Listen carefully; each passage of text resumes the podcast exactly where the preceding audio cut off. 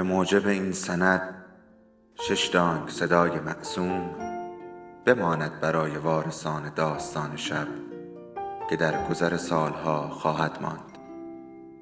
ارادتمند داستان شب.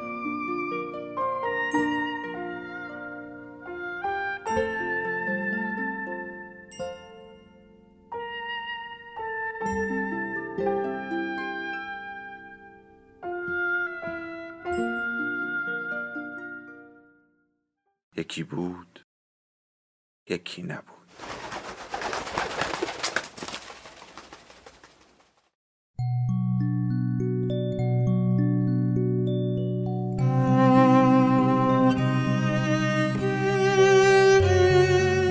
بارون درخت نشین. ایتالو کالوینو. ترجمه مهدی صحابی قسمت دهم. در همون دوره کوزیمو به نکته شگرفی درباره جناب وکیل کارگاه پی بود چنین مینه بود که گیجی شوالی کارگاه از سر به هوایی او نیست بلکه ناشی از وسوسه است که هیچگاه او را رها نمی کند. از چندی پیش زبان باز کرده بود و گاهی حتی پرگویی می‌کرد. برخلاف گذشته که نجوش و گوشگیر بود و هرگز به شهر نمی‌رفت اکنون همه وقت خود را در بندر میگذراند. با مردم میجوشید. در بارانداز کنار دریانوردان و بازرگانان می نشست و درباره رفت آمد کشتی ها و کارهای دزدان دریایی گپ می زد. دزدان دریایی بربر هنوز تا نزدیکی کناره های ما می آمدن و به فعالیت های بازرگانی ما آسیب می زدند. دزدان خورده پایی بودند. گذشته بود آن زمانی که اگر در دریا به دزدان برمیخوردی یا گوش و بینیت را از دست می‌دادی یا به بردگی سر از الجزیره در میآوردی اکنون تنها به بردن بار کشتی های امبرزا بسنده می کردند. یا که بشکه های نمکسود ماهی یا پنیر هلندی و پنبه بود می بردند. گاهی نیز کشتی های ما از آنان پیشی می گرفتند و از چنگشان می گریختند و دو تیری به سوی کشتی آنان شلیک می کردند. بربرها در پاسخ توف می انداختند و ناسزا می گفتند و سر دست خود را بی ادبانه تکان می دادند. خلاصه اینکه دزدی بیشیله پیله ای بود. سرکردگانشان در توجیه کارهای خود می‌گفتند که از بازرگانان و کشتیداران ما طلبکارند. زیرا در داد و ستدهای گذشته با آنان به درستی رفتار نکرده و حتی سر آنان کلاه گذاشته بودند. هدفشون از این دزدی ها این بود که حساب خود را خورده خورده پاک کنند.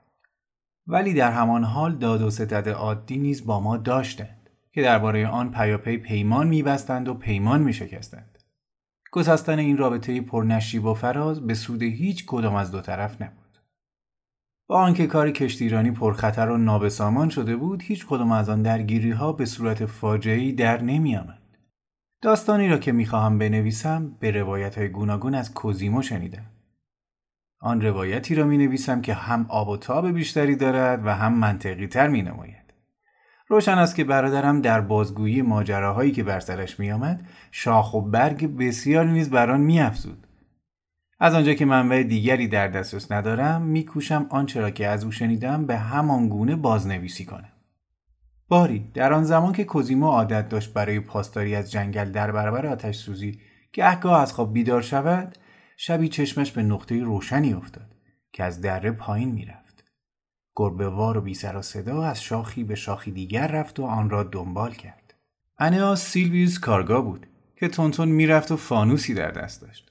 جناب وکیل که چون ماکیان عادت داشت سر شب بخوابند به چه کاری در آن دیرگاه آنجا پرسه می‌زد کوزیمو دنبالش رفت و میکوشید هیچ سر و صدا نکنه گرچه می‌دانست امویش هنگامی که با آن شتاب می‌رود چیزی را نمیشنود و جز نوک پاهایش چیزی نمی‌بیند شوالی از کوره راه های لابلای درختان میانبر زد و به کناره پوشیده از سنگریزه رسید و آنجا ایستاد و به تکان دادن فانوس خود پرداخت.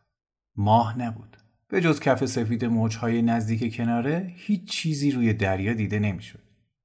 کوزیما روی کاجی دور از کناره ایستاده بود. پایین تر از آنجا بیشه تنگ می‌شد و به آسانی نمی‌شد از لابلای شاخه ها به هر کجا رفت. با این همه پیرمرد ریزنقش را که فینه به سر داشت به خوبی می‌دید. لب دریا ایستاده بود و فانوسش را بالا گرفته بود و تکان می‌داد. ناگهان از میان تاریکی فانوس دیگری به او پاسخ داد. در همان نزدیکی بود. انگار در همان هنگام روشن کرده بودند. کرجی پاروی کوچکی به شتاب پیش آمد. بادبان چهار گوش تیر رنگی داشت که در ناحیه ما معمول نبود. پهلو گرفت. در روشنیه لرزان فانوس ها چشم کوزیمو به چند مرد افتاد که همه دستار به سر داشتند. برخی از آنان در کرجی ماندند و با حرکت پاروهایشان میکوشیدند که آن را نزدیک ساحل نگه دارند. برخی دیگر پیاده شدند و شلوارهای سرخ گشاد و پف کرده به پا داشتند و شمشیرهای خمیده رخشندهی به کمر بسته بودند. کوزیمو چشم تیز کرد و گوش خواباند. امو و بربرها به زبانی سخن می‌گفتند که ناشناس بود اما انگار تنین آشنایی داشت. بدون شک همانی بود که زبان سابیر نامیده می‌شد. گهگاه واژه ایتالیایی به گوش کوزیمو می رسید که انا سیلویوس بر روی آن پافشاری می کرد و آن را با واجه های نامفهوم دیگری می آمیخت. آن واجه های آشنا نام کشتی های کوچک و بزرگی بود که میان بندرگاه ما و بندرهای همسایه رفت آمد می کردن و از آن بازرگانان اونبرزا بودند. دریافت اینکه شوالیه درباره چه گفتگو می کرد کار دشواری نبود. راهزنان دریایی را از زمان رفت و برگشت کشتی های اونبرزا بار و مسیرشان و اسلحه‌ای که داشتن آگاه می‌کرد. پیرمرد همه آنچه را که می‌دانست گفت برگشت و به شتاب دور شد و راه زنان به کرجی نشستند و در تاریکی دریا ناپدید شدند. از کوتاهی و فشردگی گفتگوهایشان می‌شد فهمید که کارشان همیشگی است. خدا می‌داند چه مدت می‌شد که عموی ما با آن دزدان دریایی همکاری داشت. کوزیمو بالای کاج خشکش زده بود. و یارای دور شدن از آن کناره خلوت را نداشت. باد میوزید. دریا سنگها رو میلیسید و میجوید. بند بند شاخهای درختان ناله می‌کرد. دندانهای برادرم هم به هم می‌خورد. و این از سرما نبود. از حقیقت دردناکی بود که ناگهان به آن پی برده بود. آن پیرمرد کمروی اسرارآمیز که ما در کودکی همواره به او بیاعتماد بودیم و کوزیمو رفته رفته از او خوشش آمده بود و برایش دل میسوزاند ناگهان مردی خائن از آب درآمده بود که نمی‌شد بخشیدش ناکس نمک نشناسی بود که علیه کشوری کار می‌کرد که او را پس از عمری در بدری و بدکاری با آغوش باز پذیرفته بود چرا این کار را می‌کرد؟ آیا حسرت جاها و مردمانی که تنها یک بار در زندگی خود در میان آنان مزه خوشی را چشیده بود او را به این همه نامردی وامی داشت؟ آیا سرزمینی که هر لقمه نانش برای او خاری آور بود کینهای نگفتنی به دل داشت؟ برادرم نمی‌دانست چه کند. می‌خواست هرچه زودتر آن جاسوس را برملا کند تا بارها و کشتی های بازرگانان خودی را از تاراج در امان بدارد. ولی میترسید پدرمان را که به گونه شگرفی نابرادری خود را دوست می داشت دچار قصه کند. پیش بینی می‌کرد که چه خواهد شد. مجسم می‌کرد که شوالیه دستبند به دست همراه پاسبانان از میان انبوهی از مردم امبرزا میگذرد و همه به او ناسزا می‌گویند. سپس او را به میدان می‌برند. ریسمانی را به گردنش میاندازند و به دارش می‌زنند از هنگامی که سراسر شب را در کنار جنازه جوانی خلنگ گذراند با خود پیمان بسته بود که هرگز به تماشای دار زدن کسی نرود و حال می‌دید که خود او می‌تواند یکی از خیشان نزدیکش را محکوم به مرگ کند. این فکر در سراسر آن شب و فردای آن روز او را آزار می‌داد. همان گونه که در هنگام نگرانی و سرگشتگی عادتش بود دیوانه از شاخهی به شاخه دیگر میپرید. جست و خیز می‌کرد و از تنه درختان سر می‌خورد و پایین می‌رفت. سرانجام این راه چاره را پیدا کرد که امو دزدان دریایی را بترسند. به گونه ای که خودشان رابطه خود را برهم بزنند و دیگر نیازی به پادرمیانی پاسبان ها نباشد. بران شد که شب هنگام با سه چهار تفنگ پر بالای درختان کاج پنهان شود. رفته رفته دارای چندین سلاح شده بود که آنها را برای شکارهای گوناگون به کار می برد. نقشش این بود که هنگام دیدار شوالیه و دزدان دریایی ها را یکی پس از دیگری آتش کنند و گلوله ها را از بالای سر آنان بگذرانند.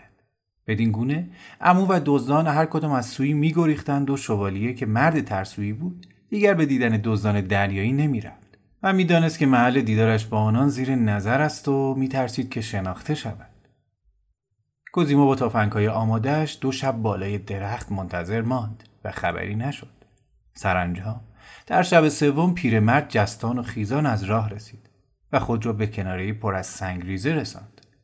دوباره فانوسش را تکان داد و باز همان کرجی با سرنشینان دستار به سر به ساحل آمد. کوزیمو دستش را به ماشه رساند اما آن را نچکاند. زیرا رویدادهای آن شب حالت دیگری داشت. دو تن از دزدان پس از گفتگوی کوتاهی با امو رو به کرجی کردند و دست خود را تکان دادند. دیگران دست به کار پایین آوردن بار کرجی شدند که بشکه و جعبه و صندوق و کیسه و قرابه های تخته های بزرگ پوشیده از قاب های پنیر بود. تنها یک کرجی در کار نبود. انبوهی از کرجی و قایق پر از بار پهلو گرفته بود. صفی از باربران دستار به سر روی ساحل به راه افتادند و اموی ناتنی ما با گام های جستان و خیزان در پیشا پیش آنان به سوی قاری در میان تخت سنگ های ساحلی راهنماییشان کرد. همه بارها را که بیشک دستاورد تازه ترین دزدی های دریاییشان بود آنجا پنهان کردند. بعدها روشن شد که چرا این کار را می‌کردند. هنگامی که کشتی های آنان برای کارهای مربوط به باربری و داد و ستد عادی در یکی از بندرهای ما لنگر میانداخت معموران گمرک آنها را وارسی می‌کردند از این رو لازم بود که بارهای دزدی را در جایی پنهان کنند و در راه بازگشت دوباره آنها را بردارند بدین گونه چنین می بود که کشتی آنان هیچ دخالتی در دزدی های تازه نداشته است و داد و ستد عادی میان دو کشور گسترش بیشتری میافت.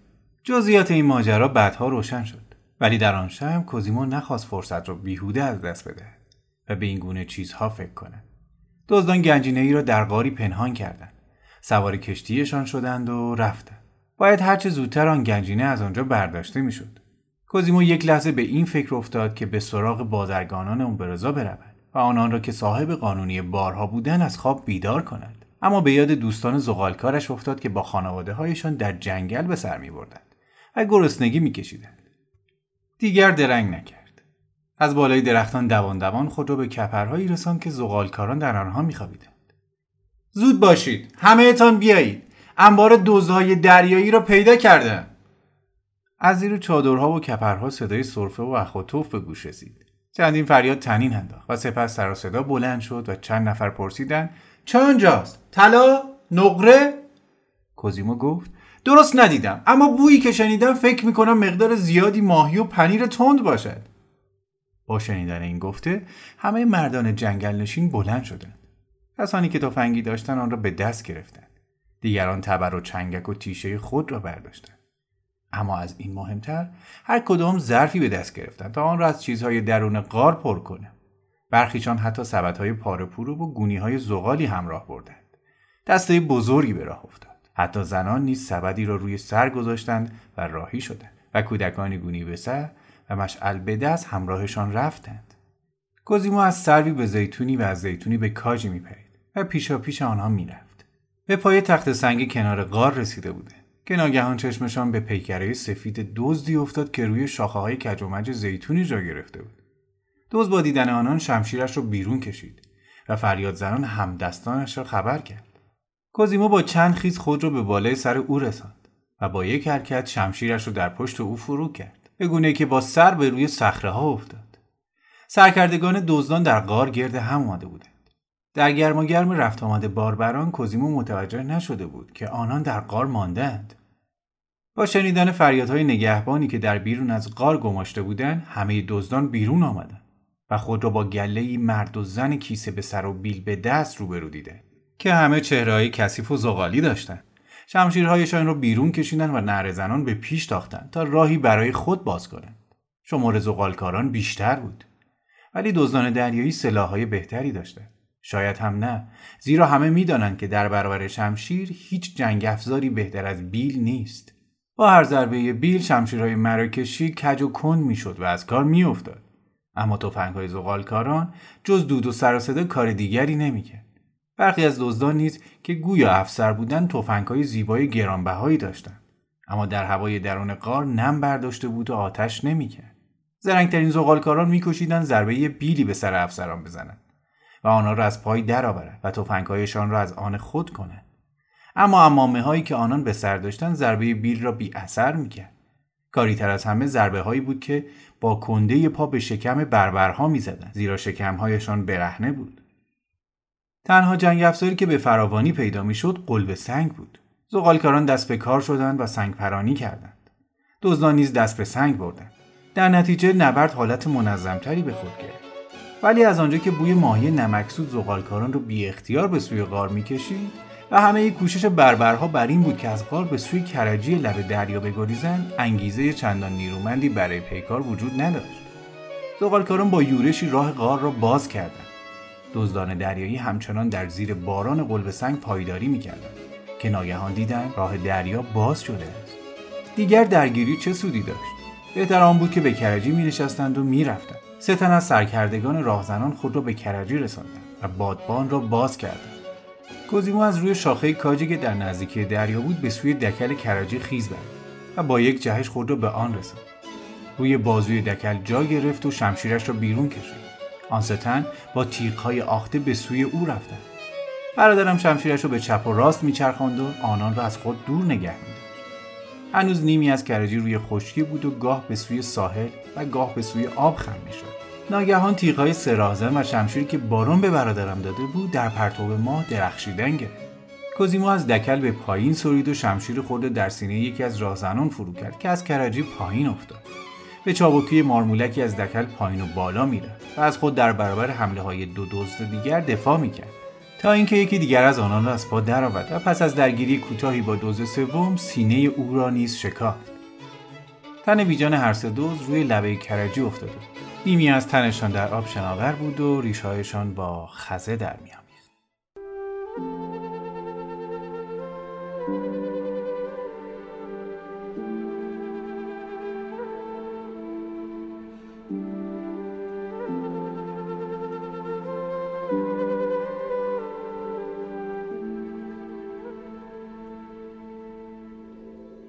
داستان شب بهانه است.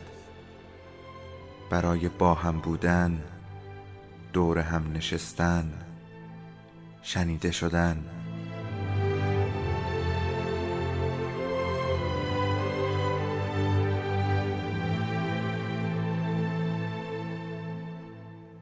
صدای افسانه ها رو میشنویم.